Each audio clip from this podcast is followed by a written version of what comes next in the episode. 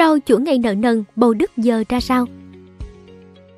Từng được biết đến với vai trò là chủ tịch tập đoàn Hoàng Anh Gia Lai và người giàu nhất thị trường chứng khoán Việt vào những năm 2008-2009. Thế nhưng, khi thời thế thay đổi, thì Bầu Đức cũng đã phải thu hẹp kinh doanh và đặc biệt là vướng vào những khoản nợ lên tới hàng chục nghìn tỷ đồng. Tuy nhiên, với vị thế là người kinh doanh giỏi, những năm gần đây Bộ Đức đã quay trở lại mạnh mẽ với ngành nông nghiệp và cụ thể là ngành trồng chuối, nuôi heo quy mô khổng lồ. Thời kỳ đỉnh cao của Bầu Đức Đoàn Nguyên Đức hay Bầu Đức sinh ngày 6 tháng 12 năm 1962 trong một gia đình nông dân nghèo có tới 10 người con tại xã Nhân Mỹ, huyện An Nhơn, tỉnh Bình Định. Trong những năm tháng tuổi thơ vất vả, Bồ Đức luôn mong muốn có thể học thật giỏi, đầu đại học và có một cái nghề để sau này thoát khỏi cảnh nghèo khó. Năm 1982, ông khăn gói vào thành phố Hồ Chí Minh thi đại học, mang theo niềm hy vọng của cả gia đình và những ước mơ từ thuở ấu thơ. Tuy nhiên, năm ấy, cánh cửa đại học không mở ra với ông. Không nản lòng, Bồ Đức tiếp tục vừa làm vừa học, nhưng tới lần thi thứ tư, ông vẫn không đậu. Sau những khó khăn trên con đường học hành, ông quyết định chọn con đường khởi nghiệp. Sau một thời gian làm thuê, ông Đức tích góp được một khoản tiền đủ để mở một xưởng nhỏ, chuyên đóng bàn ghế cho học sinh tại quê nhà. Vào năm 1990, ông tự tay cưa, bao đục đẽo để làm ra sản phẩm đầu tiên là chiếc bàn cho học sinh trong xã. Sau đó ông mở rộng hoạt động kinh doanh sang sản xuất hàng nội thất rồi nhiều lĩnh vực khác. Năm 1993, ông thành lập xí nghiệp tư doanh Hoàng Anh Pleiku.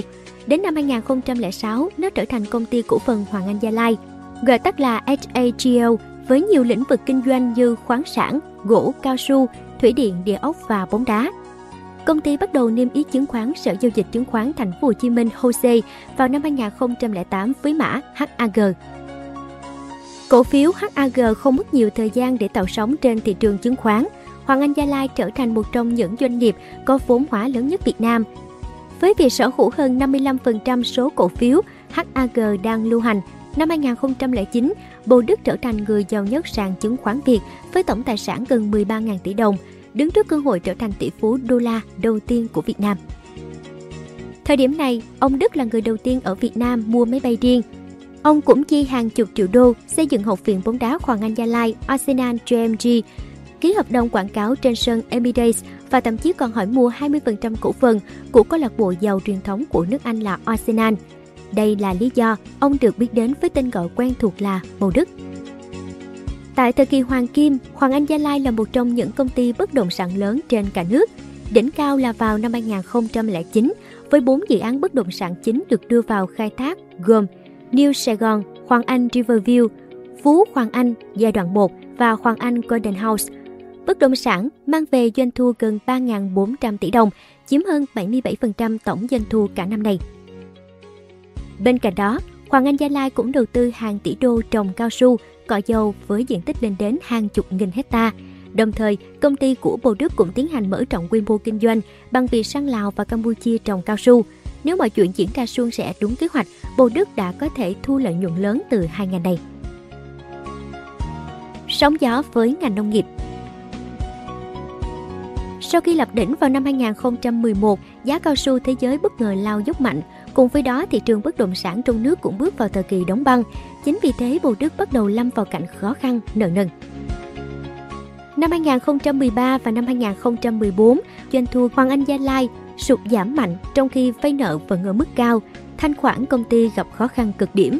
Khi đó, hàng chục nghìn tỷ đồng Hoàng Anh Gia Lai đổ vào cao su khi sản phẩm công nghiệp này đang ở đỉnh 5.000 đô la Mỹ trên một tấn nhưng đến khi thu hoạch thì giá bốc hơi 80% về chỉ còn 1.000 đô la Mỹ, khiến bộ Đức nợ càng thêm nợ.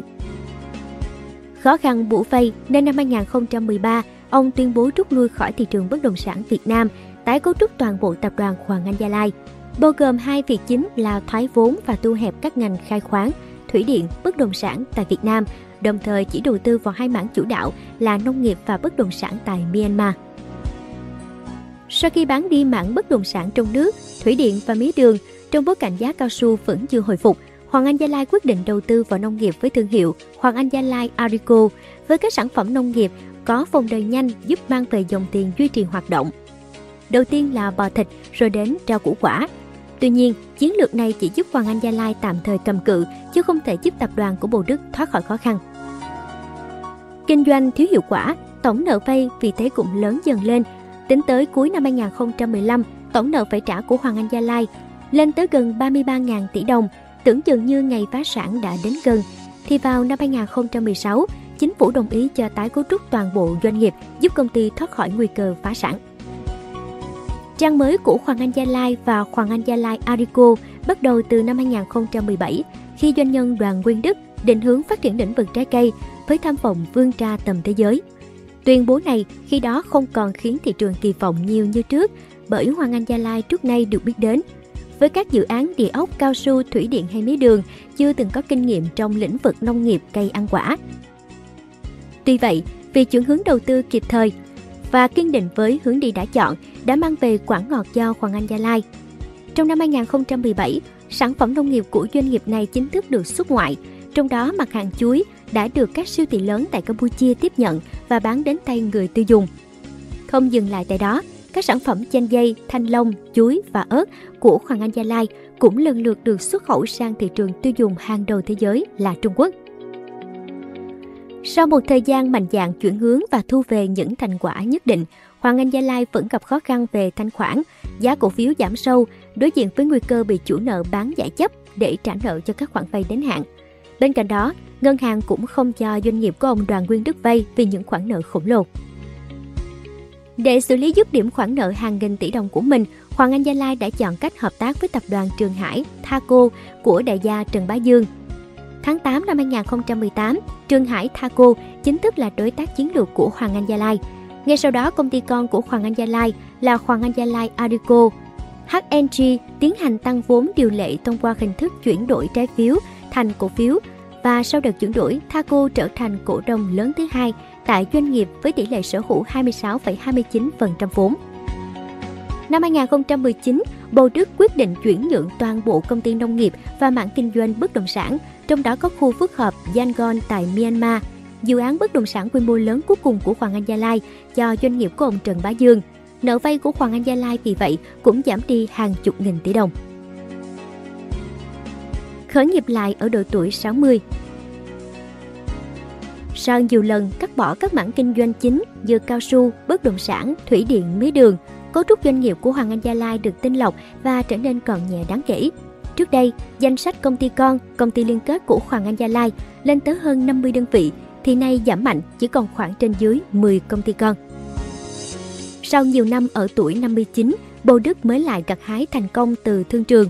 Năm 2021, Hoàng Anh Gia Lai báo lãi 128 tỷ đồng, cao hơn nhiều so với khoản lỗ hàng nghìn tỷ đồng của hai năm 2019 và 2020. Trong 11 tháng đầu năm 2022, Hoàng Anh Gia Lai báo lãi ròng lên tới 1.115 tỷ đồng, tăng mạnh so với cùng kỳ và hoàn thành 99% kế hoạch năm 2022. Đây cũng là lần đầu tiên lợi nhuận Hoàng Anh Gia Lai vượt ngưỡng 1.000 tỷ đồng kể từ năm 2014. Đáng chú ý, tổng nợ của Hoàng Anh Gia Lai từ đỉnh điểm hơn 35.000 tỷ đồng năm 2016 đã giảm về mức 14.400 tỷ đồng tại cuối quý 3 năm 2022. Trong đó, nợ ngân hàng giảm tương ứng từ mức từ 28.000 tỷ đồng xuống còn hơn 8.000 tỷ đồng. Hoàng Anh Gia Lai đang có cấu trúc gọn gàng hơn trước rất nhiều, có thể đi rất nhanh. Ông Đoàn Nguyên Đức nói và cho biết, đưa thịt heo trở thành mảng kinh doanh chiến lược là ngã trẻ khá bất ngờ. Đó có thể là cơ hội cuối trong cuộc đời kinh doanh đầy thăng trầm của doanh nhân này để hồi sinh cả khổng lồ Hoàng Anh Gia Lai. Theo ông Đức, trong 2 năm trở lại đây, Hoàng Anh Gia Lai may mắn tìm ra một cây, một con là cây chuối và con heo theo mô hình tuần hoàn. Heo ăn chuối phụ phẩm còn chất thải chăn nuôi thì lại được xử lý để làm phân bón cho trang trại chuối. Tập trung trồng chuối và nuôi heo thoạt nghe rất dung dị so với những lĩnh vực trong quá khứ của Hoàng Anh Gia Lai, nhưng thực tế Người cầm cương phải mất đến 10 năm mới tìm ra được. Lúc phát hiện ra con heo ăn chuối, tôi đã không ngủ được, Bầu Đức nói. Thời điểm ông Đoàn Nguyên Đức chuyển sang nuôi heo vào năm 2021, giá thức ăn chăn nuôi tăng cao, nhưng Hoàng Anh Gia Lai vẫn ghi nhận kết quả kinh doanh tích cực. Khác với những ngành nghề đã đầu tư trước đó, mô hình nuôi heo tận dụng một phần lớn nguyên liệu của vườn cây ăn trái bị bỏ đi. Đó là lượng lớn chuối thải loại được đưa vào sản xuất thành bột chuối để phối trộn trong thức ăn chăn nuôi. Quả chuối đủ tiêu chuẩn được chọn lọc làm hàng xuất khẩu sang Trung Quốc, Hàn Quốc, Nhật Bản. Số còn lại được tận dụng làm thức ăn cho đàn heo, sắp xỉ nửa triệu con. Một phần chuối được ủ chín cho heo ăn, phần còn lại được sấy khô rồi nghiền thành bột. Trong thành phần thức ăn hàng ngày của heo Hoàng Anh Gia Lai, bột chuối và chuối chín chiếm 40%, còn lại là bắp, đậu nành, thảo dược. Đó cũng là cơ sở để Hoàng Anh Gia Lai nhảy vào cuộc chơi thịt thương hiệu. Nhu cầu thịt heo của người Việt Nam hàng năm lên đến 35 triệu con heo. Tuy nhiên, theo khảo sát thì thị trường đang rất bát nháo, nhiều nguồn cung và chất lượng không kiểm soát. Đây cũng chính là nỗi đau của người tiêu dùng. Chưa kể, quy mô ngành thịt thương hiệu Việt lên đến 10 tỷ đô la Mỹ, song gần như sân chơi chính thuộc về thương hiệu ngoại. Với nguồn thịt heo sạch, kỳ vọng sẽ trở thành một thế lực nội địa trong 2 đến 3 năm tới.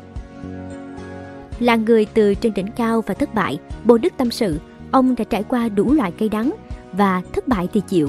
Có thời điểm tôi không dám ra ngoài, không dám đi uống cà phê. Người ta nói tôi không biết quản trị. Khi mình thất bại, người ta có quyền nói. Nhưng kinh doanh hay quản trị thì tùy thuộc vào rất nhiều yếu tố, doanh nghiệp, sản phẩm, thị trường, cả thời điểm. Chưa kể, mỗi người lãnh đạo cũng có một cá tính riêng, nên cách quản trị của mỗi người là riêng biệt, ông chia sẻ.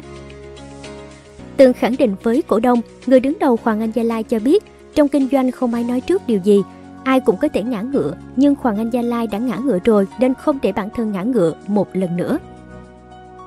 Trong năm 2023, Bộ Đức và tập đoàn Hoàng Anh Gia Lai đặt mục tiêu 1 triệu con heo ăn chuối và 10 triệu con gà đi bộ ăn chuối. Bên cạnh đó, Hoàng Anh Gia Lai cũng dự kiến lợi nhuận năm sau sẽ tăng gấp 3 đến 4 lần lên mức 3.500 đến 4.000 tỷ đồng, trong đó dành 1.000 đến 1.500 tỷ đồng để trả nợ. Nếu mọi chuyện thuận lợi, công ty của Bồ Đức dự kiến sẽ xóa hết nợ ngân hàng trong giai đoạn từ năm 2024 đến năm 2025. Cảm ơn bạn đã xem video trên kênh Người Thành Công. Đừng quên nhấn nút đăng ký và xem thêm những video mới để ủng hộ nhóm nhé!